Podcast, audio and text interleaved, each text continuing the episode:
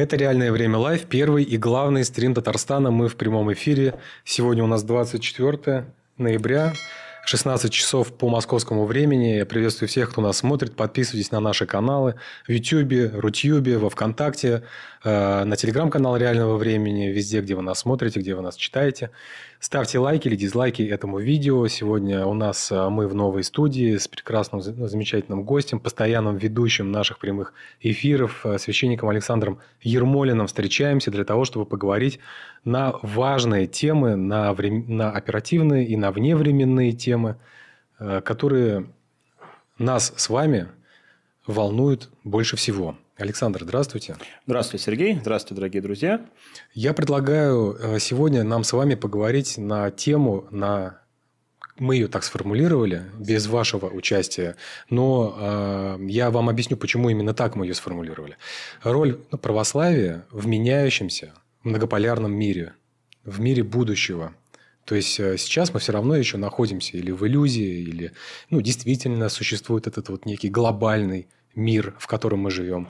Но мы видим признаки того, что мир разделяется, и он делится в том числе и по линии вероисповеданий, как ну, мировоззрений в целом по э, ну, культурным, по таким э, ну, основополагающим линиям, в общем-то, если одним словом это все называть.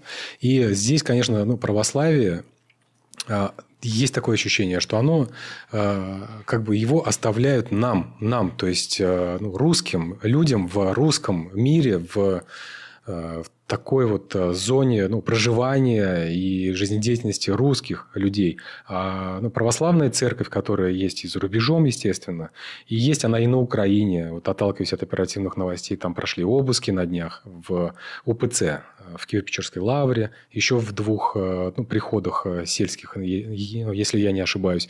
И возникает ощущение, что буквально вот прямо ну, раздирают церковь, оставляя Э, ну, русскую православную церковь в России и для России. А весь остальной мир э, будет или с другим православием, или с другой верой.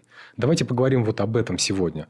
Э, ну, друзья, пишите свои вопросы, свои ну, замечания, свои ну, мнения на этот счет, что вы об этом думаете. И мы, естественно, поговорим о соединяющей, о скрепляющей и бетонирующей наше общество роли православия в России с вами, если вы не против. А мы только за. Отлично. Ну, давайте тогда вот, вот об этом. Как вы считаете, то, что я сказал, э, вам откликается, так оно и есть? Или нет? Или, этого, или это иллюзия, этого не существует? С чем-то согласен, чем-то не согласен. То есть, вообще, что касается современного мира, то есть, опять же, мы говорим да, о личном восприятии, то есть, вряд ли есть такая глобальная позиция церкви, да, что вот есть такой документ, в котором сказано «мир меняется». Нет, то есть, есть как бы мироощущение, мировосприятие, и в этом смысле с вами согласен о том, что действительно мир меняется. И это как раз такой вот огромный цивилизационный скачок, который происходит здесь и сейчас. То есть, в свое время, если так, опять же, увидеть историю нашего мира, то бывало так, что очень долгое-долгое время все было тихо, мирно, спокойно. Было средневековье, раннее, позднее, среднее средневековье. Хотя некоторые историки вообще спорят, говорят, что не было средневековья. Ну, именно как исторического периода относят его там по-разному разделяют. Но вопрос даже не в этом. Э, однозначно получается, что движение мира, оно ускоряется. Это очевидно. То есть, век, например, 20 стал веком, когда очень серьезно все ускорилось, время пошло вперед очень быстро. Это и технологический прогресс, это и разные изобретения, события. То есть, мир стал двигаться вперед. Это, наверное, тот факт, которым ну, сложно как-то не согласиться. По крайней мере, если мы посмотрим на опыт одного поколения, то есть опыт, например, моего поколения, ну и вашего тоже, да, и опыт, например, наших родителей, это опыт уже разный. И действительно, когда говорят о проблеме отцов и детей, мы прекрасно понимаем, что э, если, предположим, совет там, бабушки пушкинской эпохи мог быть воспринят человеком ее внуком, который жил, ну, в принципе, в тех же мирзельских категориях. Это было все правильно, здорово и понятно. Но сейчас, естественно, что вот такой вот совет уже бабушки воспринимается как человека, который жил давно. Уже, уже давно. Родители тоже давно. Поэтому время, оно стремительно ускоряет свое движение. Это очевидный факт. Возникает вопрос, как бы, а куда мы идем? Вот, кстати, мы на эфирах, которые мы проводим еженедельно, об этом часто я вспоминал, что век 20 абсолютно не случайно стал веком антиутопии. Если посмотреть в литературе, в философии, в культуре, огромное количество количество разных утопий, там, начиная там, от «Мы» Замятина, заканчивая там Оруэллом или, ну, опять же, вот э, тем же Глуховским с его метро, когда, опять же, это антиутопия, то есть там апокалиптический мир, все, что там происходит после. Поэтому человечество стремится вперед, человечество идет вперед. Время и мир меняется, с этим я с вами полностью согласен. И действительно, по мироощущениям, вот по моим мироощущениям, человека, который далек от политики, далек от каких-то вот таких политических процессов глобальных, мир становится другим. Э, станет он многополярным, однополярным. Наверное, это вопрос больше к политологу. То есть, как он оценит мир, какая там будет экономическая модель, какая будет политическая система. Наверное, это все сказал бы грамотный политолог, но я соглашусь с тем, что мир становится иным, мир меняется. Какова будет роль православия в этом? Какова будет роль России в этом? Вот вы говорите о том, что э, православие пытаются как бы зажать э, в рамках только России православие русским, а все остальное будет по-другому. Вот тут я, наверное, с вами не соглашусь. Почему? Опять же, если мы посмотрим на историю церкви, если к ней обратиться, то мы видим, что христианство, оно сделало один очень решительный шаг. То есть, когда начиналась проповедь апостолов, Господь заповедовал последние слова Евангелия от Матфея «Идите, научите все народы».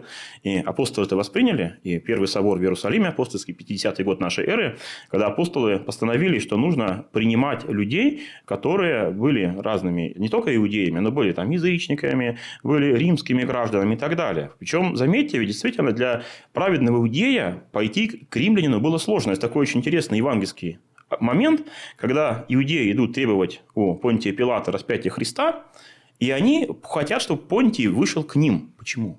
А очень просто. Потому что э, Понтий Пилат находился в римском гарнизоне. Римский гарнизон – это римские боги, это римский стандарт, это изображение императора.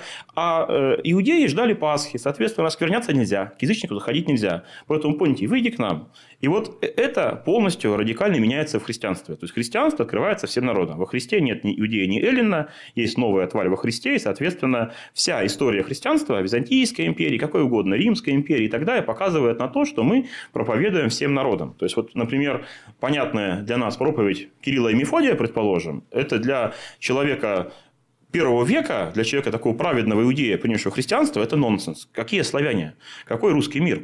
Куда? Зачем какой-то Кирилл Мефодий это пошли? Они бы просто, ну, они не поняли бы это. Поэтому идея о том, что э, христиане православие попытаются сделать именно в рамках России, я с этим не могу согласиться. Ну, может быть, конечно, есть какие-то планы у какого-то глобальный такой замысел у кого-то, однако вряд ли можно представить, что то, что 2000 лет было словом, обращенным ко всем, получится как-то насильно локализовать именно вот здесь, в России, что все, больше ни для кого мы не обращаемся.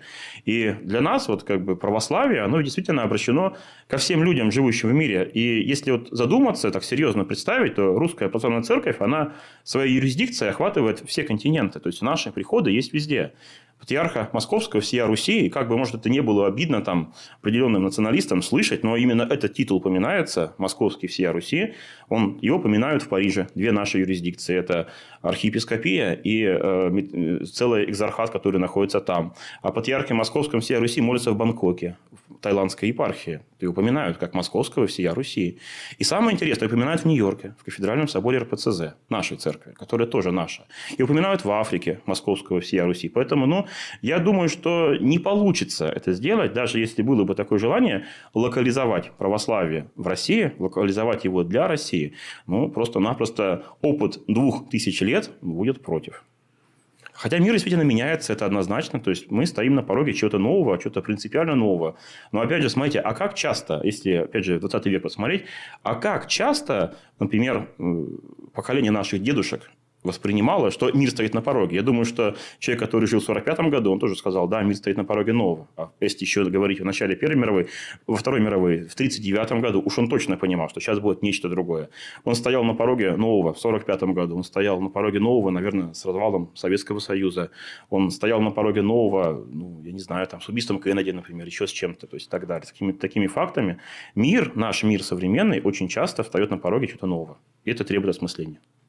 Но православие остается. Православие остается, да. Потому что мы, если так опять же посчитать, мы пережили Римскую империю, пережили Византийскую империю, мы пережили Османскую империю, хотя там все было жестко и сурово. То есть э, православие было всегда, везде, всюду. И какие бы ни были разные системы отношений с государством, все равно мы были. То есть, в конце концов, мы выжили и стали развиваться в советские годы. Ну, поэтому Придется все-таки новому миру принять православие как данность, потому что мы есть. И трансформироваться не будет православие ну, никак. Или как-то все-таки ну, трансформируется э, ну, и служение как-то меняется, и святые какие-то новые появляются, и ну, приходы новые открываются, меняется ну, география, или закрываются предыдущие. Все равно вот эти вот изменения, они же все время происходят. Они происходят, нормальный такой жизненный процесс. Нужно понимать, что мы не меняем наше вероучение. То есть, вот наше есть э, как бы основа, наше ядро духовное, это наше вероучение, оно не меняется никогда. То есть, мы как его унаследовали от святых отцов, так мы его и сохраняем. То есть, по сути, Седьмой Вселенский собор, это восьмой век, который сформулировал последние догматы, догматы догмата беконопочитания, э, в принципе, на этом как бы формирование веручения все. Оно оформлено, оно определено, и если только какие-то появляются новые выводы, вызовы, то есть, например, э, ну, например, вот сейчас есть определенные биотехнологии, проблема эко, проблема, например, там, искусственного интеллекта, очень интересная проблема, проблема клонирования человека. Это то, что ставит новые вызовы, и мы отвечаем. Но мы не придумываем нового. По сути, мы смотрим на Священное Писание, на Священное Предание, и отталкиваясь от этого всего, мы анализируем и понимаем, как нам по этому поводу отвечать. И если мы говорим про какое-то внешнее служение, ну, вот, вот я сижу с вами сегодня здесь, в студии, наверное, где-то в 90-е годы сложно было представить. Ведь, по сути, по своей, первый священник Русской Православной Церкви, который пошел на телевидение, это отец Александр Мень, убиенный в 1990 году. Это священник вот последних дней советской эпохи. И вот буквально стоявший у начала Новой России. Кстати, убийство его так и не раскрыто. И все-таки прошло уже серьезное время, до сих пор все осталось не... Но наследие его живо, тем не менее. И э, когда его показывали по телевизору, он рассказывал о вечных вопросах, у него есть такое очень интересное выступление, и это как раз было спустя там, буквально 30 лет после того, как Хрущев обещал показать последний папа по телевизору. То же самое. Вот здесь, видите, тем не менее, вот сейчас проходит время, мы с вами сидим, общаемся, можно только пофантазировать, что спустя, может быть, там 30-40 лет, если доживем, я не знаю, каким способом, может быть, там не через Wi-Fi, не через социальные сети, а через нечто принципиально новое будем общаться, возможно, как как-то, да, не знаю, там 5D будет, будем там, не знаю, э, будем, например, не только звук, будем передавать, например, ароматы, запахи. Я не знаю, что еще будет с нашей технологией, но мы тоже там будем сидеть и будем говорить. То есть, потому что слово о христиану вечно, оно обречено ко всему человечеству. То есть, когда-то апостолы ходили по римским дорогам, это было и средство коммуникации, это был их глобальный мир. А у нас вот сейчас другой глобальный мир. И мы вот пользуемся теми средствами, которые Господь нам дал. Вы, вы как считаете, ну, когда, допустим, военные или политики, или еще ну, кто-то наносит удар по церкви, по ну, приходам, э, как-то их кошмарит, э, на что они рассчитывают, во что они бьют и, и кому они наносят ущерб? Ну, церкви ли, или все-таки ну, мирянам, прихожанам в первую очередь, или что они делают, для чего это? Тут, наверное, какая-то уже логика э, поврежденного разума просто. То есть, когда человек пытается, вот как э, известный Дон Кихот, да, бороться с ветряной мельницей. То есть, это невозможно, это бессмысленно абсолютно. То есть, потому что, опять же, история римского христианства показывает что? Показывает то, что когда э, императоры загоняли христиан в Колизей, когда они казнили, когда там львы их кушали, в это же время периодически возникало что? Просто вставали люди, которые не знали о Христе ничего и говорили, что если вот они так верят, то я с этим согласен. Их также казнили, потом они становились нашими святыми. То есть, еще Тертулиан писал, что кровь мучеников есть семя христианства. То есть, есть можно действительно в отдельной стране провести какие-то репрессии, в отдельной стране можно какой-то устроить геноцид. Ну, опыт, например, там, сербов и Косово поля, да, вот это их национальная трагедия. Однако вместе с тем нужно понимать, что церковь как тело Христова, его невозможно истребить до конца. То есть, все равно будут верующие, все равно будут люди, все равно будет церковь. В 1937 году на свободе были четыре епископа. Открыто было 100 храмов. Ну и что дальше? А дальше начинается Вторая мировая война. И все. И на этом все заканчивается. 43 год, год возрождения Московской духовной академии, от проведения архиерейского собора, на который архиереи приезжали э, из тюрем, из ссылок. Их просто отпускали, выпускали на свободу, они ехали на архиерейский собор избирать нового патриарха. Все. И то же самое бывает и дальше. То есть мы видим, что э, бывают гонения, бывают серьезные преследования, но тем не менее они есть. Вот пример, опять же, если говорить вот об исторических примерах. Николай Японский, Японская православная церковь. То есть он оказался в Японии в самом конце 19 века. То есть это святой почти, почти современный. То есть он пережил русско-японскую войну. То есть это вот смерти вот, вот начала 20 века. То есть ну, для, для вечности это вообще вот современник практически Николай Японский. И он оказался в Японии проповедовать христианство э, после того, как буквально 10 лет назад назад там просто христиан как бы варили в кипятке. Там такая была особая форма японской казни. Их медленно варили в кипятке. Ну и что дальше? То есть Николай Японский приехал, проповедовал, говорил. А дальше мы видим, что есть японская православная церковь. Целая полноценная церковь. Есть митрополит Токийский всей Японии. Кстати, опять же, входит в состав нашей церкви. Тоже поминает патриарха Московского всей Руси на богослужение. Поэтому можно, наверное, э, считать, что человеческим разумом можно уничтожать в отдельной стране, в отдельном месте, но есть священное писание, которое говорит, что даже во времена Антихриста, во времена уже как бы все вот уже предапокалиптические, будет совершаться Евхаристия, будет совершаться богослужение подпольно. То есть, ну, Господь сам сказал, вы будете до конца.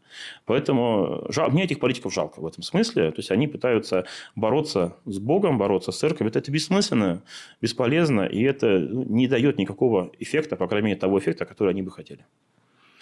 Друзья, те, кто нас смотрит, пожалуйста, задавайте, присылайте свои вопросы. Мы их все видим. Во второй части эфира я буду их отцу Александру задавать, он будет на них отвечать на все вопросы. Отец Александр всегда отвечает на все ваши вопросы. На приятные, неприятные. Большое ему за это спасибо. Я их обязательно все озвучу. Артем у нас одно работает за кадром, он их принимает на всех площадках. В YouTube, Рутюбе, ВКонтакте. Э, поэтому будьте активны, пишите свои мнения, вопросы есть, все, я их обязательно задам. Пока же мы еще говорим о роли ну, православия в меняющемся, в многополярном мире, сейчас который строится. И вы вот, ну, говорите о том, что во времена Второй мировой войны э, ну, церковь возродилась, по сути. Э, но сейчас нам говорят о том, что идет Третья мировая война. И по церкви в предыдущие десятилетия, по русской православной церкви, в частности, и в первую, может быть, очередь наносились, конечно, мощные удары. Шла и информационная война против церкви, и как бы с одной стороны поддерживали, с другой мешали строить новые приходы. Сейчас вы как считаете, есть ли возрождение, будет ли возрождение и в чем оно возможно, это возрождение, на ваш взгляд? По поводу Третьей мировой войны, э, тут, наверное, все-таки, опять же, я слово отдам политологам, потому что напомню, что э, само наименование Первая мировая война, она появилась только тогда, когда началась Вторая мировая война, то есть они ее по-разному называли, ее называли обычно Великой войной или Второй Великой войной, то есть имею в виду то, что есть Первая Великая война, это война между Наполеоном и Россией, ну, тут это как бы вопрос к историкам, оно очень хочется сказать, что вот Третья мировая, очень, она вот так красиво, медийно, она вот звучит, как бы, да, вот так объявить, что она есть, но, наверное, это на суд истории все оставим. Действительно, сейчас, какой бы ни был период, Третья мировая, условно Третья мировая, какая-то Великая война, вот, вот как угодно можно ее называть, да, но, тем не менее, тут нужно признать определенный факт, что она всегда идет информационная. В первую очередь, ну, вспомнить Достоевского, да, что война идет в душах людей. И сейчас, когда человек воспринимает эту информацию, то, что он видит, то, что он читает, то, что он смотрит, естественно, что идет информационная кампания, ну, давайте назовем ее так, информационной войной. Красиво, э, инфоповод красивый. Есть информационная война, и она происходит на всех фронтах. Она происходит в России, она происходит э, как бы по отношению к России, она происходит там на Украине, еще где-то еще. То есть, информационная война – это вообще что? Это когда э, человека учат, например, не любить свою страну. Ну, вот как бы, когда вот человек говорит, я не понимаю, зачем свою родину защищать. То есть, вот он попал под какую-то обработку. Или, например, когда человек говорит, что для него ну, только материальные ценности являются благом. Все, то есть, там, 14 iPhone в России не работает, все, катастрофа, как в этой стране дальше жить. Ну, ну все, больше жизнь, наверное, на этом заканчивается. Или еще что-то. То есть, это вот пример информационной войны. Она есть как бы антирелигиозная кампания, когда мы читаем разные вещи, опять же, вспоминается известное выражение, что священники, они как самолеты, про них пишут только когда они падают. То есть, когда самолет упал, это событие. Когда э, где-то батюшка отличился, там, это вот это все событие, это все распиарим. А то, что, например, кто-то там ходит там, в ковидный госпиталь, кто-то там, э, не знаю, с бомжами работает, это остается за кадром. Это, не, это неинтересно, это не инфоповод. А вот обгони кого-нибудь, подрежь, там, вот все, как он мог, там, какой нехороший человек. Поэтому информационная кампания, она есть, информационная кампания нам никуда не деться, и тут э, нужно, наверное, создавать свою позитивную повестку. Повестку церковную, повестку вообще позитивную, гражданскую повестку вообще вообще. Сейчас расскажу, что имею в виду. То есть, я, когда я говорю о повестке церковной, ну, у нас люди сидят в мессенджерах, сидят в социальных сетях и так далее. Естественно, что когда ты занимаешься какой-то деятельностью, вот мы занимаемся, например, миссионерской деятельностью, понятно, что очень важно, чтобы человек мог тебя прочитать. То есть, вот рассылка, вот, например, у нас будет мероприятие, все, люди получают рассылку. То есть, нужно озаботиться тем, чтобы люди могли как-то об этом узнать. То есть, мы создаем свою повестку, которая тоже интересна, чтобы люди знали. Ну, вот у нас, например, ну, потом могу отдельно об этом рассказать, у нас, например, было там собрание помощников благочинных по миссионерской работе. Во вторник мы провели. У нас в воскресенье будет вечер памяти императора Павла I. Ну и так далее. То есть нужно, чтобы эти люди знали, что оно существует. Что такое гражданская позитивная повестка? Ну, то есть, когда все-таки мы говорим что-то о своей стране, в конце концов, хорошее. То есть, не только негативное, но даже банально, вот э, я там читаю разные там каналы, в том числе в Телеграме, ну, предположим, даже банально люди выкладывают красивые места России. А их же очень много. То есть, э, даже, например, красивые места нашей республики. То есть, вот присылают, например, вопрос, сколько красивых мест ты знаешь? Ну, Голубое озеро, ну, кстати, еще что-то как бы. А, а дальше? А дальше нет, все. А если посмотреть, у нас какие-то есть, оказывается, каньоны, какие-то там горы, какие-то что-то еще. Это все где-то вот в районах. Это вот там Алексеевский, куда-то еще, Тукаевский. Это все есть. Это красиво, там всевозможные пещеры, горы и так далее. Все есть в республике. То есть, нужно, как ответ на информационные войны, наверное, все-таки создавать позитивную, то есть, гражданскую позитивную повестку и на нам уже, как бы, если говорить лично обо мне, то какую-то активно-церковную повестку, чтобы нас видели, смотрели, читали, чтобы мы тоже присутствовали в медийном пространстве. А как а, будет меняться церковь, по вашему мнению, русская православная церковь сейчас, вот в этих условиях? И будет ли она меняться как-то? Если будет, то будет меняться, мне кажется, только в каком-то э, формате средств миссии. То есть, то есть мы будем там, где нам нужно быть. То есть, как вот есть, например, там военные священники, которые пошли туда, где, ну, вот пример отца Анатолия Убиенного, да, э, то есть, которые приходят туда, где нам нужно, где мы востребованы. Люди, священники по-прежнему активно, многие участвуют в какой-то медийной работе, в какой-то работе с людьми. То есть сейчас очень актуальна социальная работа, есть церковные социальные службы и так далее.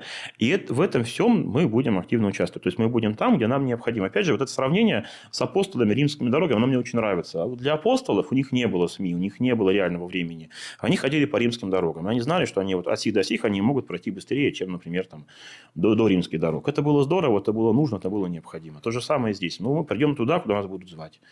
Э, в плане вероучения нам не о чем меняться. То есть, мы стоим на тех позициях, которые есть. Кстати, вот сейчас, например, вот можно вспомнить именно в таком хорошем положительном ключе опыт католической церкви. Они же, например, до сих пор, хотя вот там все, все в Европе сейчас сложно, все толерантно там и так далее, однополые, э, всякие проповеди однополых всяких вещей, но они так и стоят на своей позиции о семье, о единственности брака, например, о каких-то э, концепциях, связанных там с биоэтикой. Они на этом так и стоят, то есть над ними там смеются, ругают, критикуют, там Папа Франциска постоянно критикуют, но они на этом стоят. То же самое и мы, то есть мы берем то, что у нас вечное, мы на этом стоим. То есть мы как говорили, например, об единственности брачного Брачного союза, так мы об этом и говорим. Мы как говорим об единстве ну, вот, брака как единство мужчин и женщин, так об этом и продолжаем говорить.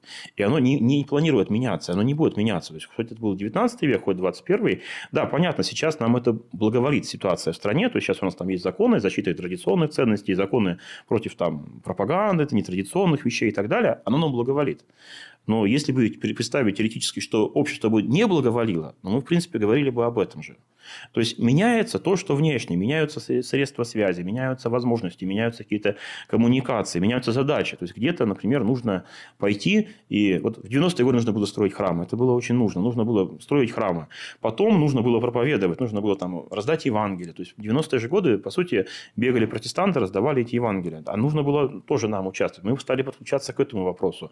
Сейчас такое время, такое общество, такое место, которое требует от нас ну, полноценной э, занятости. То есть мы должны, с одной стороны, и говорить о вечных ценностях, а с другой стороны, должны как бы помогать, там, социальная какая-то работа, еще что-то. Но очень опасно всегда э, попытаться что подменить. То есть, когда, например, мы говорим, что социальная работа – это важно. Ну, давайте условно социальная работа. Или, давайте, нет, миссионерская, это мое, да, вот мой, мой миссионерский отдел. Мы говорим, миссионерская работа – это важно. Да, хорошо. Но мы не можем подменить, например, только миссионерской работы. То есть, я не могу сказать, ну, я тут служить особо не хочу, возьму, пойду и буду там только по казанским там, университетам ходить, проводить со студентами встречи. То есть, мы должны понимать, что первое, что главное, что второстепенное, и чем мы, что мы не должны подменять. Поэтому я все-таки отвечу, что церковь, она не меняется. Церковь именно как вот и то ядро, ядро вероучения, ядро церковной жизни. Но меняется другое, меняются те формы, те вызовы, те средства, которые нужны. И мы готовы на эти средства, на эти вызовы отвечать всеми теми средствами, которые у нас есть, и находить тот формат, находить общий язык с человеком. Нужно было, наверное, в 90-е годы, 80-е, когда вот впервые такие намеки были на глаз, гласность, нужен был свой проповедник. Да? Вот отец, ну, опять же, тот же столь мной любимый отец Александр Мень. Э, кстати, недавно буквально вот я был в Московской духовной академии и общался с Том Олегом Стеняевым, известным миссионером, и он рассказал вещь, я, кстати, ее не знал, мне очень удивило, когда Мень приезжал в академию, студенты приходили, дайте нам ваши книжки, мы хотим ваши книжки. А он говорит, а это не для вас, это для неверующих. Я не знал этой фразы, я не ожидал даже. То есть он говорил, что я пишу для атеистов.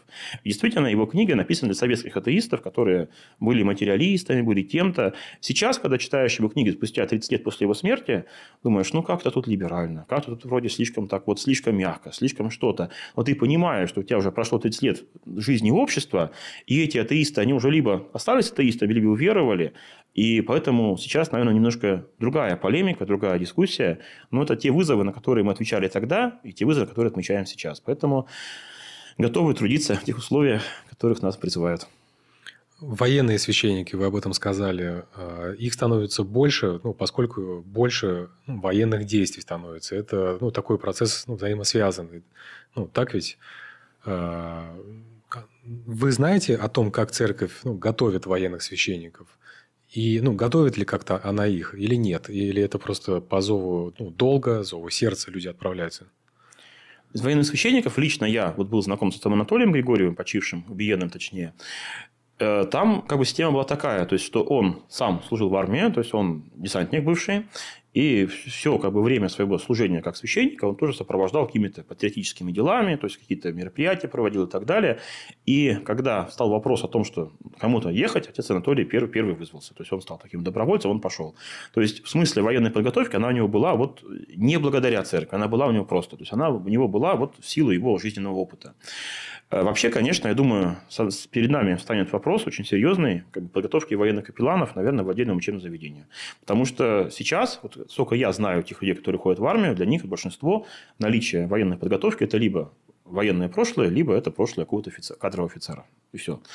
Э, я думаю, со временем сейчас должно появиться какое-то учебное заведение, которое будет готовить конкретно военных священников, ну, при поддержке там, Министерства обороны и так далее, потому что просто ситуация в том, что нельзя любого человека, любого священника сказать, ты идешь в армию. У него нет, если начальной военной подготовки, его ни за какой там месяц-два ты его не научишь. То есть, он, если сам в армию не служил, то как бы он, он просто даже не будет воспринят коллективом. То есть, вот представьте, придет, он придет сказать, там, я там отец Иоанн, ну, здравствуй, отец Иоанн. В армии служил? Нет, ну, до свидания. То есть, все. То есть, они его не воспримут, сами военнослужащие. А смысл? Я думаю, со временем будет какой-то целый институт подготовки.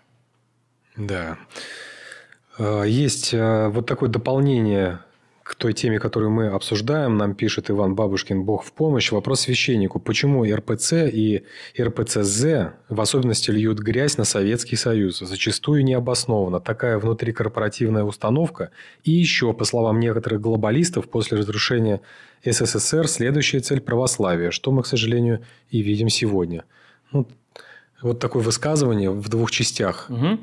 Ну, вообще, теории заговора не комментирую в принципе. То есть, вот последнюю часть, э, когда мы говорим о том, что сначала разрушение Советского Союза, а потом разрушение православия, все-таки это уже относится к категории теории заговора. То есть, неважно, о чем говорят люди, там, протоколы сионских мудрецов, которые там огромный вопрос, как бы их подлинности, я их читал, вопросы с подлинностью там огромные, и либо это какой-нибудь там план Далласа, тоже не подтвержденный, кстати, на самом деле, не доказано его существование, это все-таки относится ну, к каким-то теориям. Теории я не комментирую, поэтому тут этот вопрос мы как бы вынесем за скобки.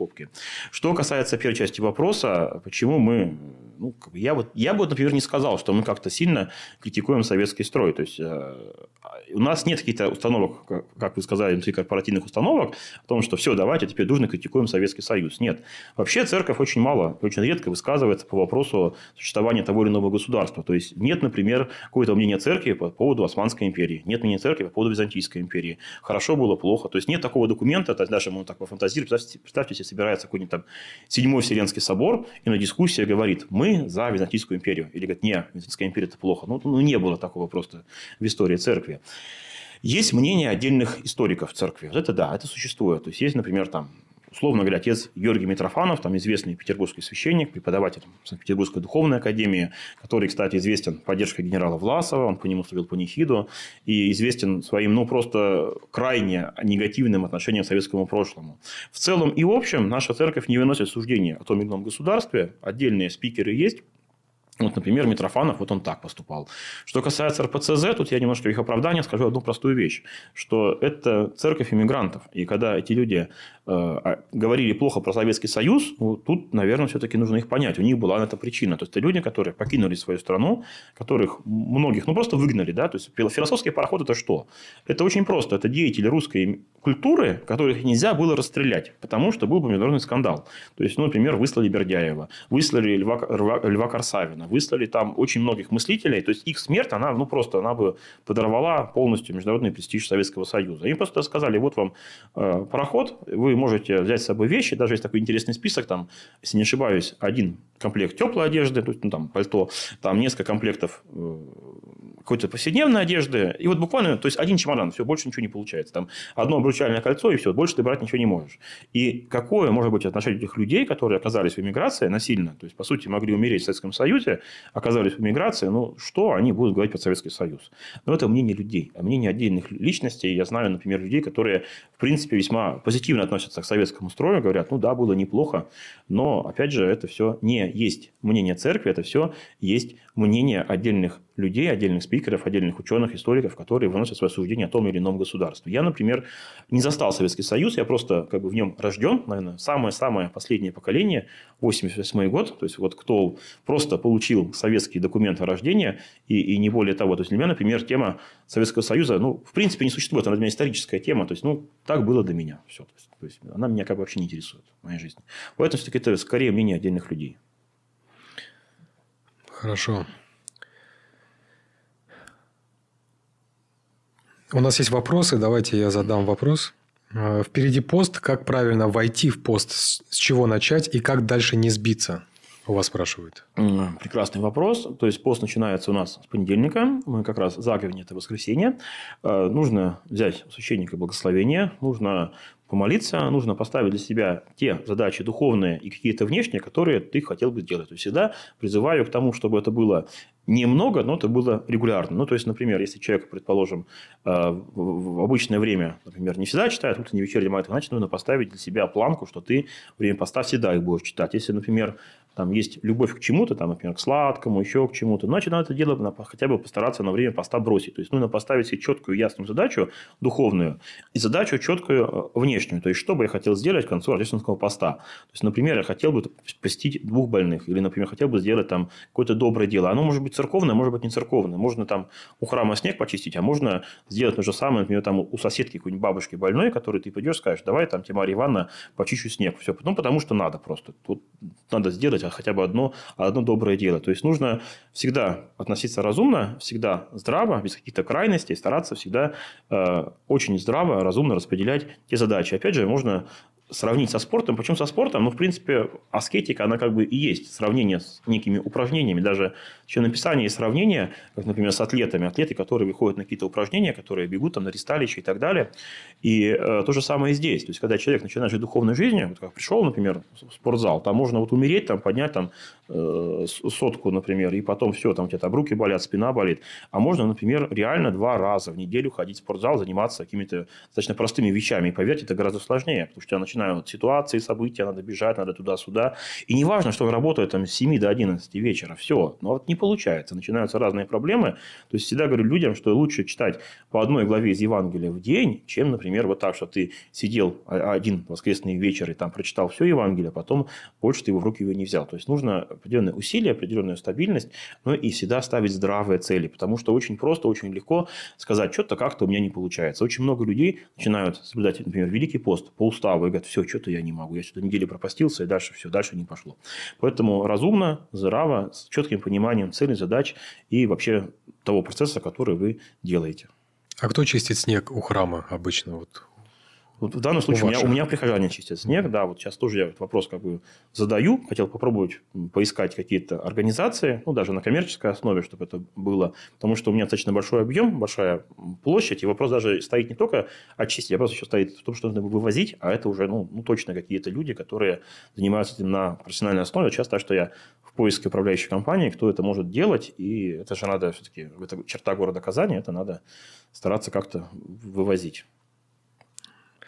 Насколько вообще это правильно быть военным священником и поддерживать военных? Церковь же должна выступать против насилия. Военный священник, он не бегает с автоматом. Военный священник не стреляет. Он вообще, на самом деле, тот самый несчастный человек, который оказывается вот в центре боевых действий, а у него с собой из оружия только крест и Евангелие. Больше у него ничего нет. И он должен стараться, его задача не в том, чтобы пойти там, грудь на амбразуру положить. Хотя были примеры военных священников, которые, там, например, брали там роту и шли с ними в атаку, особенно в Первой мировой войне. Но э, вопрос состоит в том, что они должны помочь людям. Вот например, вот такой опыт. Вот мы сейчас всю духовенство города Казани по очереди ездим на разные объекты для мобилизованных. То есть, вот лично я служил Э, на танк, в танковом училище. Лично я ездил на полигон танкового училища. То есть, ну, как просто была моя очередь, и все. Я общался с людьми, и действительно там вот людям нужна какая-то поддержка, нужны вопросы. Причем в одном месте у меня получилось пообщаться чисто с курсантами, а в другом месте чисто, чисто с мобилизованными. Там немножко разные мировоззрения, немножко разные люди, немножко разные проблемы. Но в целом вот мне они очень понравились. То есть, например, вот ребята-курсанты, они очень такие искренние оказались. Ну, по сути, это студенты, им 20 лет. Они очень такие искренние, очень за себя переживающие за происходящее переживающие. И ребятам эта поддержка нужна. Они сами приходят. То есть, вот представьте, там время для совершения богослужений с 8 вечера до полдесятого. То есть, получается, вот эти курсанты, эти мобилизованные, они весь день там убегались, они весь день там чем-то занимались, и у них там в 10 часов отбой. И вот они могут за это время, они могут что? Они могут там выпить кофе, они могут посидеть в телефоне, они могут там что-то еще сделать. Они приходят, и вот им, они хотят на молебен. Все, им это интересно, они хотели прийти. И это очень здорово, это хорошие ребята. И то же самое с мобилизованными, они там тоже все уже подустали к концу дня, но они приходят, им это надо, им это хочется. Хотя можно же совершенно по-другому это время было провести. И задача священника, она заключается в том, чтобы их поддержать, чтобы их помочь, направить. А не надо думать, что все люди вот так, они там все бесстрашные или все без переживаний, все без сомнений. Нет. Им нужна какая-то поддержка, им нужно какое-то же слово. И задача, тем более, представьте себе, когда уже речь идет не о там, военной части, а конкретно э, линии фронта, то есть там нужна определенная поддержка. И задача священника там заключается в том, чтобы этих людей поддерживать, какое-то совершать там богослужение, общаться с ними. Э, и мы не воюем. Военный священник не воюет. Там запрещено церковными канонами, но он участвует вот как раз в том окормлении людей, которые там находятся. Но люди, которые там находятся, ну, они же воюют. И они, они как воюют, раз и, да. Да, и совершают насилие. Совершают. Да, то есть вот здесь вот, наверное, вопрос об этом как раз именно, ну, нравственная составляющая и что церковь по этому поводу говорит и об этом по этому поводу есть прекрасный документ. Опять же, много-много раз, например, основа социальной концепции, раздел «Война и мир», где говорится о вообще как бы войне. Говорится о том, что война с точки зрения нашей церкви является неким таким все-таки проявлением зла, однако выделяется там, со ссылкой на блаженного Августина понятие все-таки войны справедливой. То есть войны, когда идет речь о защите своей страны и, и так далее. Ну, там определенные критерии, они там все есть, можно прочитать, там прямая ссылка на блаженного Августина. И там рассказывается о тех критериях, которые отличают праведную войну от неправедной войны. То есть церковь, на самом деле, задача ее не выносить суждения. Задача, вот есть люди, вот есть военные, им плохо, вот, значит, нам нужно туда пойти. Нужно туда пойти, их поддерживать, окормлять, помогать и, и, и так далее. Задача быть там, где это необходимо. А что касается уже каких-то оценок, это уже все-таки, опять же, мне все-таки кажется, это все относится больше к какой-то исторической перспективе всех, всех оценок того, что случится. Мень в своих книгах утверждал, что Сергий Радонежский, Лайола и даже некоторые оккультисты находились в едином духе Божьем, то есть находились на одной ступени духовного развития. Прокомментируйте. Ну, я как сказал, Мень писал для неверующих. Все. То есть, это было такое время, э, когда э, вот 80-е годы, 70-е годы, это было время, когда вроде бы не было гонений, ну, там как бы был период правления Андропова, небольшие были такие гонения. Ну, как нет, они были, неправильно сказать, что они, они были, небольшой период были гонения, они были достаточно жестокими, серьезными, но они были небольшой период этого времени. И 70-60-е годы – это то время, когда, во-первых, в любом верующем человеке ты видел брата, вот вообще без вариантов. То есть, вот ты в Бога веришь, что ты наш брат. Неважно, ты протестант, католик, ты мусульманин, все, то есть, ты верующий.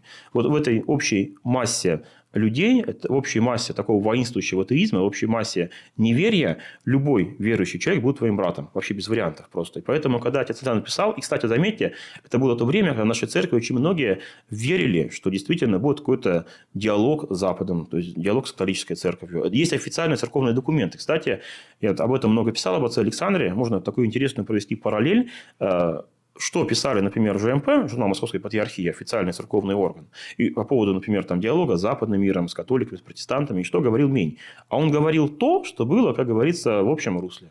То есть, то, что, во что церковь верила. Это было такое время немножко идеалистическое, когда люди верили, что все будет хорошо. Когда люди верили, что как-то мы все решим свои проблемы. И в это же время э, вот так вот видели в каждом приходящем брата.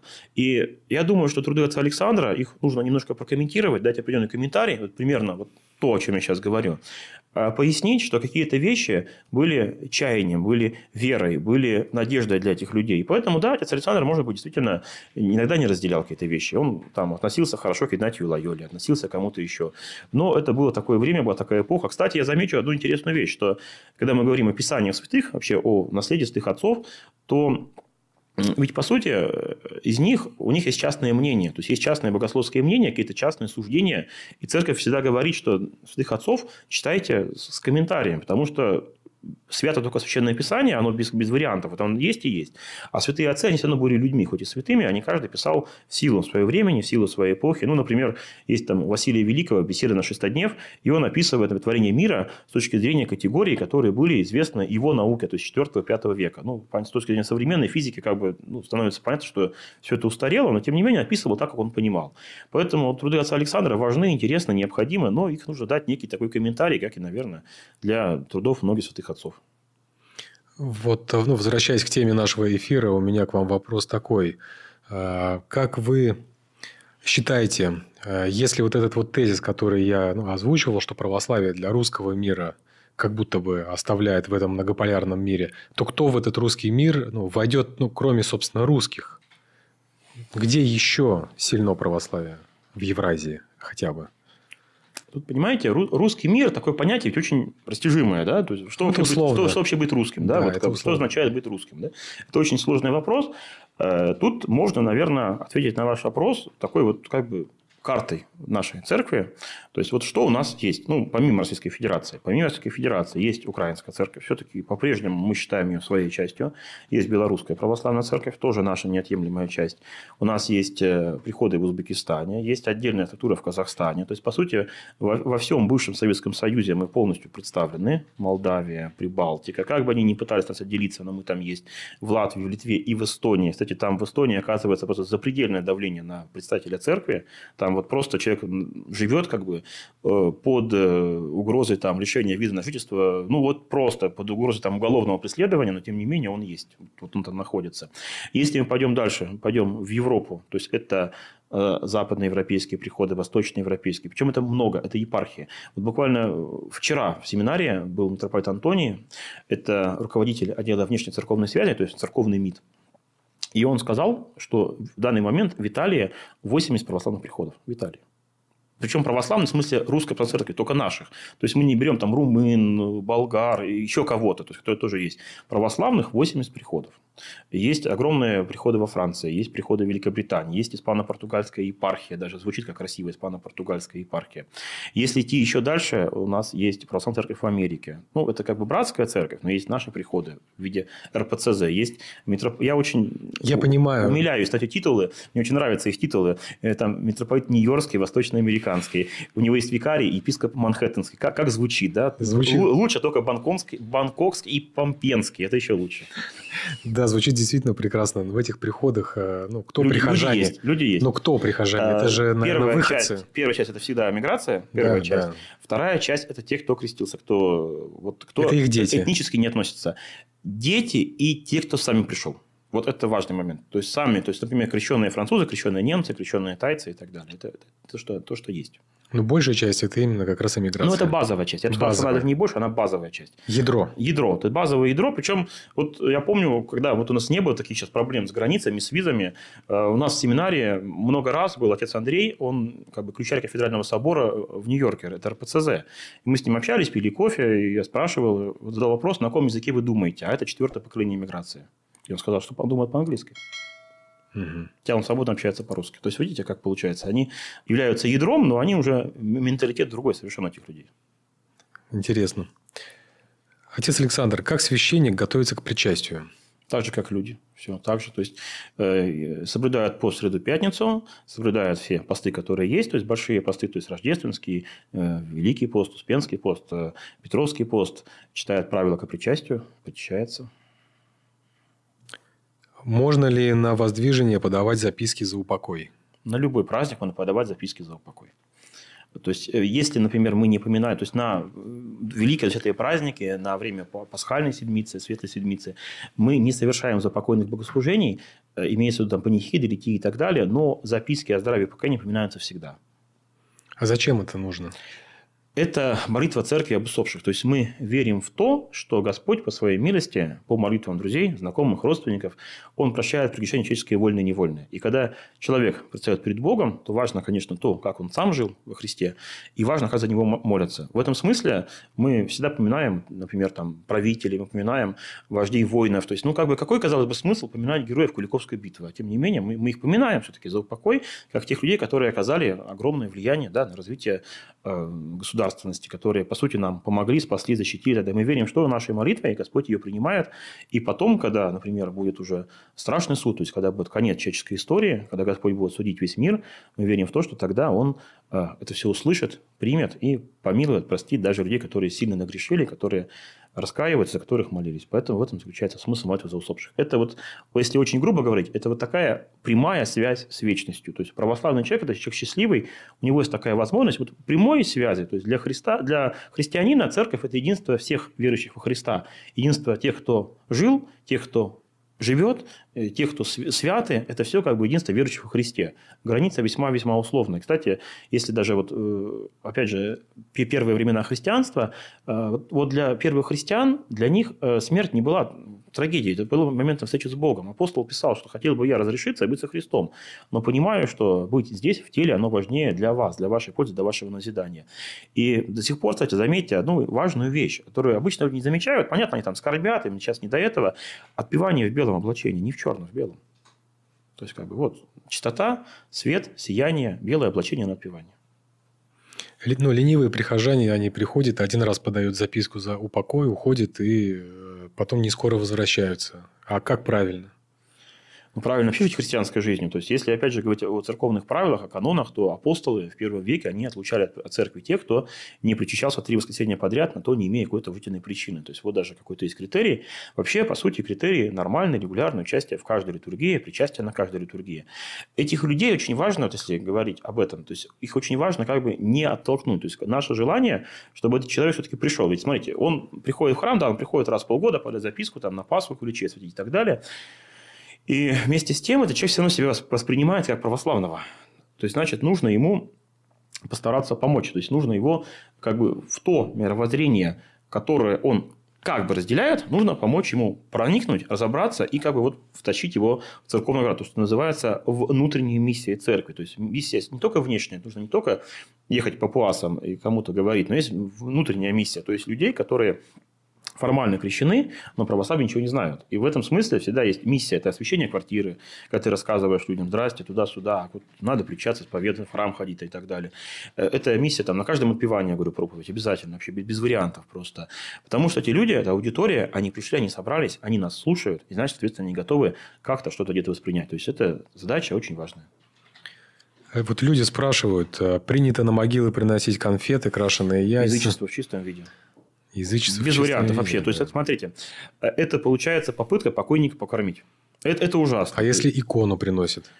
Ну, а зачем? А там же так и так есть. Вот есть крест. Ну, ну на могиле православного есть крест. Все, он уже стоит уже. Все. Ну, есть лампадка стоит красиво. Все. Ну, как бы, вот зачем, зачем тогда что-то приносить?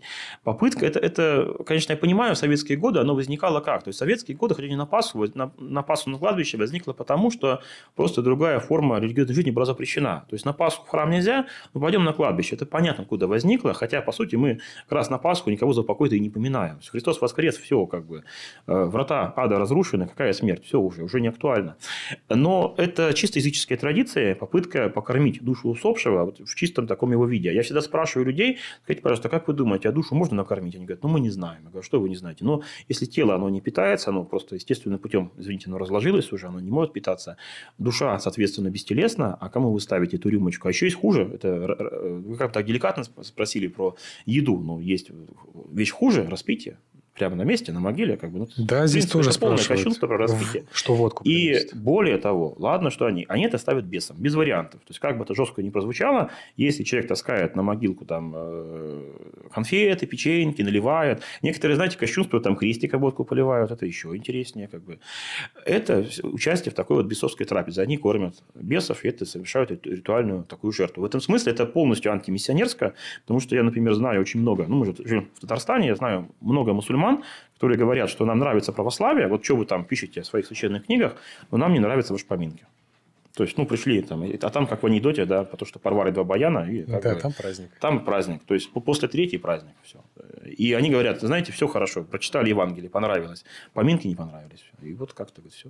Но поминки-то можно проводить все-таки или нет? Поминки, да, поминки это что? Поминки это в первую очередь церковная молитва. Пришли в храм, или, например, ну, я как бы если зовут, приезжаю домой, дома совершили панихиду, покушали, и это как бы такая поминальная трапеза, она просто смысл в том, вообще исторический смысл в том, чтобы накормить нуждающихся. То есть человек нуждался, страдал в чем-то, а вот ему говорят, слушай, у нас тут Иван Иванович умер, давай тебе там, вот, э, там колбасы дадим, давайте покормим, давай что с тобой еще сделаем, сделаем какое-то доброе дело. Кстати, опять же, образ, помните, вот в русских сказках оно есть, э, когда там э, был на Перу, особенно князь Владимир там э, мед, пиво пил, по сам текло и так далее. Это образы, остатки исторической памяти о тех событиях, когда князь Владимир завершал большие пиры для киевлян, для своей дружины и для всех бедных. То есть, это были такие социальные трапезы большие. Мгм. Где правильно ставить дома иконы, а где это делать запрещено? ставить там, где вам удобно молиться. То есть, такого православного фэншуя не существует. Некоторые, конечно, что-то начинают придумывать про там красный угол, который определяется строго на восток, строго на Иерусалим, но, в общем, тут ничего, пожалуйста, не, придумывайте. То есть, нужно ставить там, где вам удобно молиться, в том месте, где это видно, где это почетно, где это красиво. Э, Ну, запре- запрета где ставить нет, но, наверное, нет никакого смысла. Вот я когда освещаю дома, всегда, например, прошу, ну вот бывает, например, ставят на кухне, и там где-нибудь там плита, там что-нибудь жарят, масло, я говорю, ребят, ну давайте, ну не надо, некрасиво, ну там вы там открываете, моете посуду, там куча капель, грязи, ну там ставите, конечно, конечно не надо. То есть должно быть какое-то ой, видное, почетное место для того, чтобы все-таки использовать по назначению и благоговейно. То есть фэншуй не существует, но на Православного кухне ставить... не существует. Но на кухне ставить и в туалете. Ну, ну в тех местах, которые какого такого, да, вот э, бытового употребления, наверное, нет никакого смысла. А есть ли разница между вот самими ну, иконами? То есть Нет, э, по ее нет. цене иконы, по размеру иконы. Нет. То есть икона тот образ, который нам напоминает о первообразе, напоминает нам о Боге, о святых, которые находятся в вечности, и мы, видя эти образы, просто мы обращаемся свое сознание, свой ум от вот этого изображения туда наверх к Богу, который там находится. То есть нам, по сути, по своей, как бы не было цинично, но икона – это напоминание. Икона – это помощь. Икона – это то, что нам, вот, людям грешным, которые находятся, э, наш разум ограничен, мы не можем себе что-то такое большое представить, но это такая помощь, такая э, инструмент, даже можно так сказать, для того, чтобы э, стараться направить нашу молитвенную жизнь. Вы уж простите за глупый вопрос. А глупых вопросов не бывает, на самом да, деле. но есть этот вопрос. Если это икона, а, это просто ну, рисунок или фотография чье-то, или ну, самого верующего, а, ну, можно так? Или это... То есть, имеете в виду, что ты сам нарисовал, Да. изобразил, да? Да, Сделайте, почему нет? То есть, тут надо разделять все-таки икону и э, иконопись и искусство. Да. есть, вот в этом смысле, например, даже банальный пример, э, мне подарили, несколько раз дарили красивые статуэтки Девы Марии. Вот они прям такая, есть там Дева Мария такая, Дева Мария сякая. Они у меня стоят в уголочке, они мне очень нравятся. Я на них не молюсь, ну просто ментально это все-таки предмет такой ну, западного искусства. Я воспринимаю как св- святыню, но как святыню, как предмет именно религиозного искусства. То есть, это искусство, это красиво. Или, например, там кто-то взял, нарисовал иконку, там, ну вот пусть нарисовал от руки красиво. Это некое произведение искусства все-таки. Я его отношусь с почитанием, с уважением. А, кстати, тоже банальный такой пример из церковной жизни, когда, предположим, в свое время было очень модно такие иконки, знаете, голограмма. То есть, ты идешь, и там, например, хопа, и вдруг Николай Чудотворец тебя вот так благословил. У него вот так вот рука дернулась на голограмме. Я такой не освещаю. Я говорю, ребят, извините, это церковное, это, это искусство, это здорово, это необычно, это искусство, но это не ко мне. Вот как бы я такой не освещаю, оставьте дома, поставьте на полочку, пусть вам Николай так благословляет, но освещать это не буду. С таким ростом технологий священники проводят какие-то мероприятия ну, дистанционно. Через интернет? Ну, последние 2-3 года Zoom – это наше все, по-моему. Я уже там познакомился с Яндекс Телемостом, учась mm-hmm. в аспирантуре Московской духовной академии, познакомился с Zoom, с кучей средств. Вот мы сейчас будем раз в месяц проводить собрания помощников благочинных. Ну, наверное, тоже по Zoom, скорее всего. Но это во внутренней работе. Внутренней а работе, в служении? Да? А, то есть в смысле, что служить онлайн нет, мы не служим. То есть, а почему? Э, призываем к личному участию. Когда была пандемия, когда вот особенно первый такой самый сложный год, когда все было закрыто, во многих храмах мы запускали онлайн-трансляцию богослужений. То есть для них, для людей это было важно, потому что вот Пасха 2020 года – это, на самом деле, очень страшное событие, когда ты служишь в пустом храме. Я тогда служил в семинарском храме, у нас были студенты, потому что студенты, они жили на пансионе, и они находились как в военном училище, они были закрыты. А были храмы, где, например, приходил священник, приходил регент, и, например, там три человека, у которых была справка, что они там сотрудники храма, что они могут могут работать, ну, как бы в этом храме. Они приходили, они там ставили камеру и снимали вот так вот это видео, чтобы ну, люди участвовали. Там выходишь, пустой храм, мир всем, и там это один реген тебе и духове твоему, все. У нас хотя бы студенты были. И как это решалось? Очень просто. Мы вели трансляции, мы рассказывали об этом, но, естественно, что причащали мы уже лично. То есть, например, у меня был такой опыт во время пандемии, вот первого его витка, то есть я брал там дары, брал причастие и шел там, например, и бабушки там собирались по домам, это как раз авиастрой был, там, например, условно там заранее договариваешься, вот там воскресенье надо причастить, приходишь, там, там нас 15 человек, все, они там собрались, в масках, кстати, в масках. Собрались в масочках, 15 человек, я все с собой взял, они там причастились, исповедовались, но вот такой вот был формат.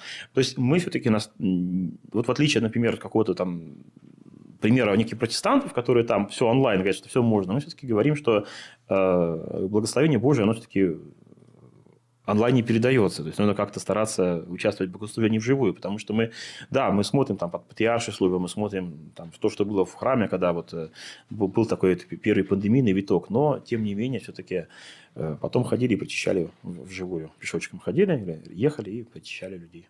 А как вы считаете, будет вот это вот изменение в сторону именно онлайн-службы? Ну, вопрос в том, что онлайн причастить не получится. Угу. Вот, вот как бы так вот. То есть я могу, например, там посмотреть какой-нибудь молебен онлайн, если мне интересно, там еще где-то. Можно, например, там включить, э, например, там онлайн-трансляцию там из бари, от, где Отпевание, Николая Чудотворца. Отпевание онлайн. А смысл?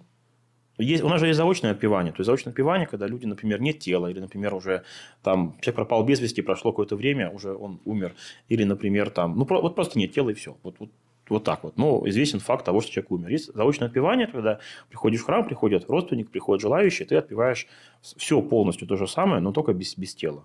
То есть нет mm-hmm. заочное отпевание, это, кстати, по сути, практика военная, возникшая годы войн, когда просто-напросто э, погибшие были, а, а тел-то не было, отпевали так заочно. Я все-таки, ну, возвращаясь к вопросу о том, что вот эти вот записки за упокой, ну, как угу. правильно? Ну, один раз пришел и ладно? Или все-таки ну, надо ходить в церковь и отпевать несколько раз? Смотрите, записки, лучше или хуже? Записки за упокой. То есть, что имеется в виду? То есть, э, есть записки разные. То есть, записка за упокой, когда ты приходишь в храм и даешь записку, то есть, имеется в виду, что ты вот на это богослужение пришел, условно говоря, в это воскресенье ты эту записку написал, ты ее подал, ее там помянули. Есть называемый сорокауст, то есть, когда идет поминовение на 40 ближайших богослужениях. То есть ты можешь прийти, записать, там мне там надо Ивана Ивановича помянуть за упокой, подаешь 40 уст. Есть, например, годовое поминовение, на год подаешь. И у меня вот есть такая практика, да и во многих храмах, это вечное поминовение. То есть, ну, вечно мы поминаем, всегда стараемся, то есть я все-таки ну, достаточно принципиально в этом вопросе. То есть мы поминаем строителей, благоустроителей, жертв этих храмов. То есть тот, кто нам чем-то очень сильно помог, и оно как бы является логичным. То есть человек очень серьезно поучаствовал в жизни этого храма. Я как раз не говорю про деньги, кстати. То есть не в том смысле, что условно от, этого, от этой цифры это, это вечно, а от этого не вечно. Нет. То есть иногда бывают люди, которые так помогли храму. Ну вот просто. У меня, например, есть бабушка, которая там героически там готова чистить, чистить снег, хотя она нездорова, я ее там периодически, да ты не надо так сильно, не лезь там, ну, ну помрешь просто. Есть еще какие-то люди, которые нам много помогли в чем-то, и есть вечное поминовение, мы их поминаем, записываем. А как лучше? Лучше человеку регулярно ходить в храм, лучше подавать на каждое богослужение. Приходите, участвуйте. То есть, и вы сами причащаетесь вместе человек, и поминаете все. Конечно, лучше регулярно участие человека в богослужении. Но а я вот не могу вот так жестко отругать людей, которые, вы знаете, например, там вот у нас умер родственник, мы взяли, написали там 40 уз, записали тех, всех, всех и убежали. Да, это не совсем так, но опять же, они же не, не к бабке пошли колдуньи, они не, не шамана, не у шамана заказали бубен. Они считают, что они православные, но они как бы немножко, может быть, не дотягивают до какой-то такой планки, которую нужно бы дотянуть. И тут получается наша задача, то есть задача церкви, она задача в том, чтобы человека дотянуть. Вот как-то постараться приподнять. То есть объясняешь, рассказываешь по-разному. Кому-то действительно, вот, кстати, к вопросу о, о форме, кому-то нужно жестко. Вот, вот условно в формате Ткачева, все, там, вот ты там такой секой, там, вот на грани там чуть ли не матом, ты там, иначе будет плохо. Кому-то нужно очень либерально, кому-то нужен там свой отец Александр Мень, который скажет, ну да, конечно, да, что-то там буддизмом увлекался, ну ладно, ладно, это, конечно, очень хорошо, однако это плохо. Нужно такой формат кому-то, еще что-то. А для кого-то реально вот так, вот так, все, это все плохо, это все ужасно, все такое Ткачев, Смирнов, еще не знаю, кто, кто вместе взятый, вот такой жесткий такой формат. А кому-то по-другому. Нужно их, этих людей подтягивать. То есть мы не можем. Самое простое – это отрезать, сказать, что это верующие, это неверующие. Это самое простое. Но нужно стараться их подтягивать на тот уровень, на тот формат, который мы хотели. Это работа большая, серьезная, важная работа, и ей нужно заниматься. В православии есть процедура отлучения от церкви, и часто ли она ну, применяется? Есть отлучение от церкви существует, да, действительно. Э, редко применяется. То есть, вот то, что мне э, на скидку приходит в голову, это, например, как раз отлучили от церкви Филарета, бывшего митрополита Киевского, то есть как раз формулировка за, учени... за учинение церковного раскола. То есть э, как раз 90-е годы, то есть его первая попытка отколоть украинскую церковь, за ним, кстати, многие пошли. Кстати, удивительно, Филарет до сих пор живой, ему уже там за 90. Видимо, Господь ждет от него покаяния все-таки. Его не только лишили священного сана и монашества, но его отлучили от церкви. То есть это такая крайняя мера, которая существует для того, чтобы ну, окончательно уже призвать, вот, как говорится, самое последнее предупреждение, чтобы человек ну, услышал, что совсем все плохо в его жизни. Она редко очень применяется, на самом деле. То есть, по крайней мере, в практике русской православной церкви она очень редко применяется. На скидку упоминается Филарет. А кто ее реализует, отлучение от церкви? Патриарх. Патриарх. Только, да, Лично. Это, это высшая инстанция. И я даже, ну, сейчас не скажу, но мне даже кажется, там после консультации там, с синодом, по-моему, если не ошибаюсь. То есть, это ну, очень серьезная высшая мера, которая редко применяется. Mm-hmm. Это нужно сделать, ну, нечто особое. Это какая-то, ну, особая форма кощунства, это какое-то прямо вот уклонение в раскол, причем в такой вот раскол, что просто вот, как вот, ну, в случае с первой волной раскола на Украине, что-то вот такое нужно сделать. А как вы считаете, кстати, вот Украина – это православная страна? Ваше там, личное мнение? Ну, там много верующих людей. Мое личное мнение, да. То есть, то, то есть, я так понимаю, что сейчас ее информационно накачивают всем остальным, ее информационно накачивают там каким-то неоязычеством, ее информационно накачивают каким-то таким полунацизмом, чем-то еще. Но там же есть верующие люди. Смотрите, вот, банальный критерий, вот самый банальный критерий этого всего, э, то есть, когда, например, была первая волна, когда был филарет на Украине, э, там же как бы была действительно борьба за храмы, то есть, мы это говорим, борьба за храмы ну, посмотрите в интернете, то есть там приехали люди с битами и пошли разбираться. Ну, вот это захват, конечно, это рейдерство. И также местные жители выходили, там, вставали кольцом и не пускали. То есть, если бы они не были верующими, было бы все равно. Ну, ну пришли, ну, поменяли бы виску, ну, теперь там э, другая организация и все. То есть, все-таки показывает, что людям это не безразлично. Мы же говорили с вами о советских временах. Не удалось все-таки истребить да, до конца ни церковь, не ни, удалось. ни православную веру. И на Украине тоже не удастся. Или удастся, как вы считаете? Я думаю, что не удастся все-таки. То есть, слишком большой вот такой костяк, который есть. Удивительно то, что вот сейчас вот, вот какие-то полуязыческие темы, какие-то полусатанинские, полунацистские темы, что их пытаются как бы продавить. И удивительно, что на это есть спрос, что оно ложится. Это, для меня это удивительно. Вы говорите, мое личное мнение. Мне непонятно, почему так происходит, почему на сознание этих людей это ложится. Вот я не знаю, как этот механизм работает, но почему-то оно есть. Но я все-таки думаю, что это не, неистребимо. То есть, если такой очень большой опыт церковной жизни, если там действительно от крещения Руси киевской идет. Все-таки остается только верить, только желать то, что эти люди будут стоять в своей вере. Ну, а как мы знаем, стояние вере, оно как раз мученики, они порождают как бы других христиан. Тут, тут уже как бы наоборот процесс. То есть, чем больше их гонят, тем больше они как бы будут в этой вере стоять. Но информационная кампания очень сильная. Это, это видно.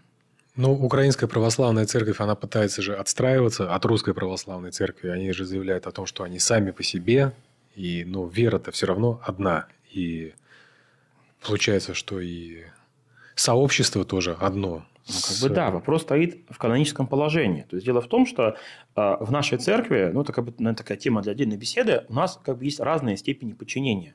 То есть условно говоря, там есть епархия территории Российской Федерации, которая, ну условно назовем там епархия прямого подчинения. Есть, например, епархии в Беларуси. Белорусская церковь имеет особый статус, она, она экзархат, ну как там западноевропейский и так далее.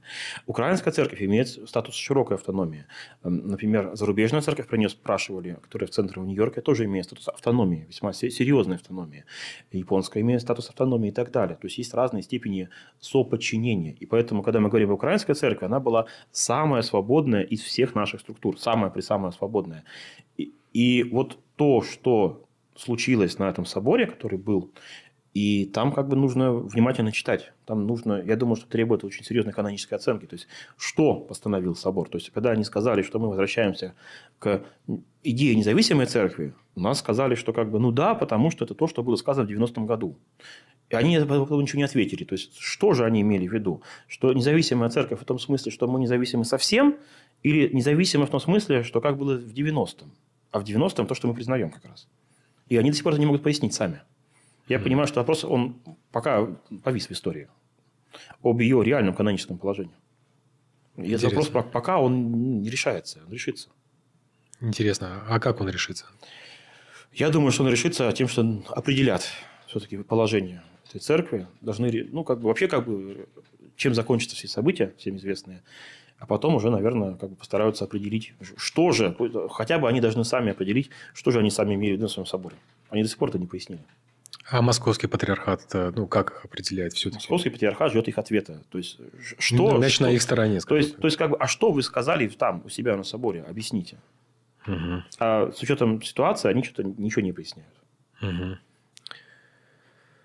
В православии есть некое тайнодействие, как э, псалма Катара – Сегодня это практикуют? А что такое псалмы? Да, я тоже первый раз. как-то прям я удивлен, не знаю. Первый раз слышу. Псалмы знаю, то есть псалмы а, катар это получается чистый, как бы, наверное, да, как бы катар чистый, катаракта же, то есть, ну, как бы белизна, что такое псалма катара, псалмы. Белые псалмы, чистые. Я не знаю, что такое псалма. Ну, хорошо. Катара. Давайте, это, это вопрос, он же где-то, наверное, на Ютубе или на, на Рутубе. Давайте я отвечу в комментариях потом. Хорошо, да, мне там Хорошо. потом подскажут, где это. Э, как священники работают в тюрьмах? Зачем вообще ходить к уголовникам? А как везде. Э, то есть есть военные, есть э, уголовники, то есть люди разные. То есть есть как бы священники, которые преподают в университете, например. У нас был такой опыт, да. То есть мы идем туда, где нас хотят услышать. Тюрьма – это очень сложное место. Это место, где э, человек может как бы опуститься, а где может исправиться, где может подняться, где может как бы совсем ну, укорениться в том пути, которым он есть. И есть люди верующие, люди, которые начинают верить во Христа. Есть люди, ну, как бы, вот у меня даже был такой опыт. В этом году как раз мы проводили для УФСИН, для исполнения наказаний, мы проводили лекции, естественно, с мусульманами, рассказывали о православии, рассказывали о своей специфике, мусульмане рассказывали там о своей специфике. И даже от общения с э, офицерами из УФСИНа, они говорят, что ну, верующих много. То есть, есть какая-то категория определенные людей, которые о чем-то там задумываются. И они все это оценят позитивно, на самом деле. Говорят, что если человек становится верующим, с ним проще. То, есть, если вот он как бы принял, на самом деле, веру, ну, там, да, бывают там ограничения, там мусульмане скажут, там, нас не корми свининой, православные скажут, у нас там что-то тоже еще надо пойти сделать и так далее. Но в целом с этими людьми они, ну, как бы становятся на путь исправления. Военный э, священник в тюрьме, я такого опыта не имел, никогда там не служил ни разу. Э, ну, вот у меня есть один очень хороший мой, наверное, старший товарищ, я его так назову, ну, практически друг, но он сильно меня старше, но я очень почитаю. Мой бывший начальник, он 20, по-моему, лет служил на зоне, ну, помимо своего основного прихода. И это было огромное впечатление, то есть, про людей, про покаяние, про изменение. Там огромная специфика. Я из того, что знаю, вот только из того, что знаю по рассказам, ну, например, администрация в храм не ходит. Это однозначно. То есть, все. Администрация ходит на свободе. Вот, вот даже так. То есть, ну, вот, вот свои понятия. Вот это кастовое часть, она, она там не меняется все. То есть, вот, то есть священник в тюрьме окормляет заключенных. Только их? Ну, вот как мне рассказывали. Mm. Вот, вот по рассказам. Я не служил в тюрьме. А это правильно, по вашему мнению, личному? Тут это вопрос тюремный. Там очень сложно. То есть, там есть аудитория, которая не всегда тебя может понять. Вот, вот нужно стараться людям объяснять. Ну, с другой стороны, люди, которые находятся э, как бы администрация за, за, за пределами зоны, могут пойти в любой храм, правильно? То есть, мы же их право никак не ограничиваем. Они могут. Это очень сложное служение, и там нужно действительно как бы вот не каждый может прийти, не каждый, не, не каждый может быть воспринят. То есть ты должен тоже как бы определенные какие-то иметь харизму, чтобы тебя услышали. То есть представьте себе, ты приходишь, а там люди там, например, 15 сидят, 20 сидят. То есть это ну, серьезное преступление. И ты приходишь и говоришь, ребята, давайте там во Христа поверим, давайте покаемся. Они, они говорят, а мы это не готовы тебя услышать, и все. Или еще что-то почему-то. То есть они должны тебя воспринять. Это харизма для людей. У нас есть, кстати, отдел по тюремному служению – епархия. То есть, они вот этим занимаются. Меня один раз попросили, там, вы можете в тюрьме причастить? Я говорю, нет, не могу. Я там перестал их номер телефона. Вот отдел специальный, который имеет контакты, которые знают во всех там исправительных колониях. Они их пустят, они их проведут, они все сделают. Пожалуйста, идите туда. Знают порядки. Знают как, порядки, что... да. Ну, ну, как знаете... Или вас э, просто пугают? Э, нет, там есть нет, нет, именно порядки. То есть, то есть ты, а, ты знаешь, как туда идти, они знают, как тебя принимать. То есть, вот как бы так вот. Угу. Вы часто говорите, что есть много языческих вещей, которые народ считает православными. А есть ли какие-то православные вещи, которые в обществе не признаются и, и порицаются?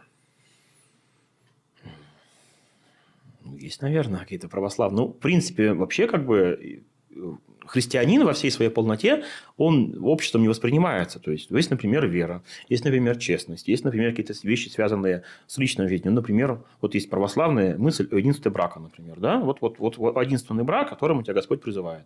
И чтобы не было ни, ни, ни до брака, ни во время брака отношений на стороне. Ну, вот я вам скажу, что, например, общество ей, например, далеко не всегда могут принять. Ну, как бы, ну, типа, ну вот мы живем так, мы живем более свободно, живем как-то по-другому. И есть же люди, которые, например, совершенно однозначно, убежденно не видят ничего плохого в том, ну, вот сходил налево и сходил, что плохого-то как бы. Ну, в итоге всем хорошо.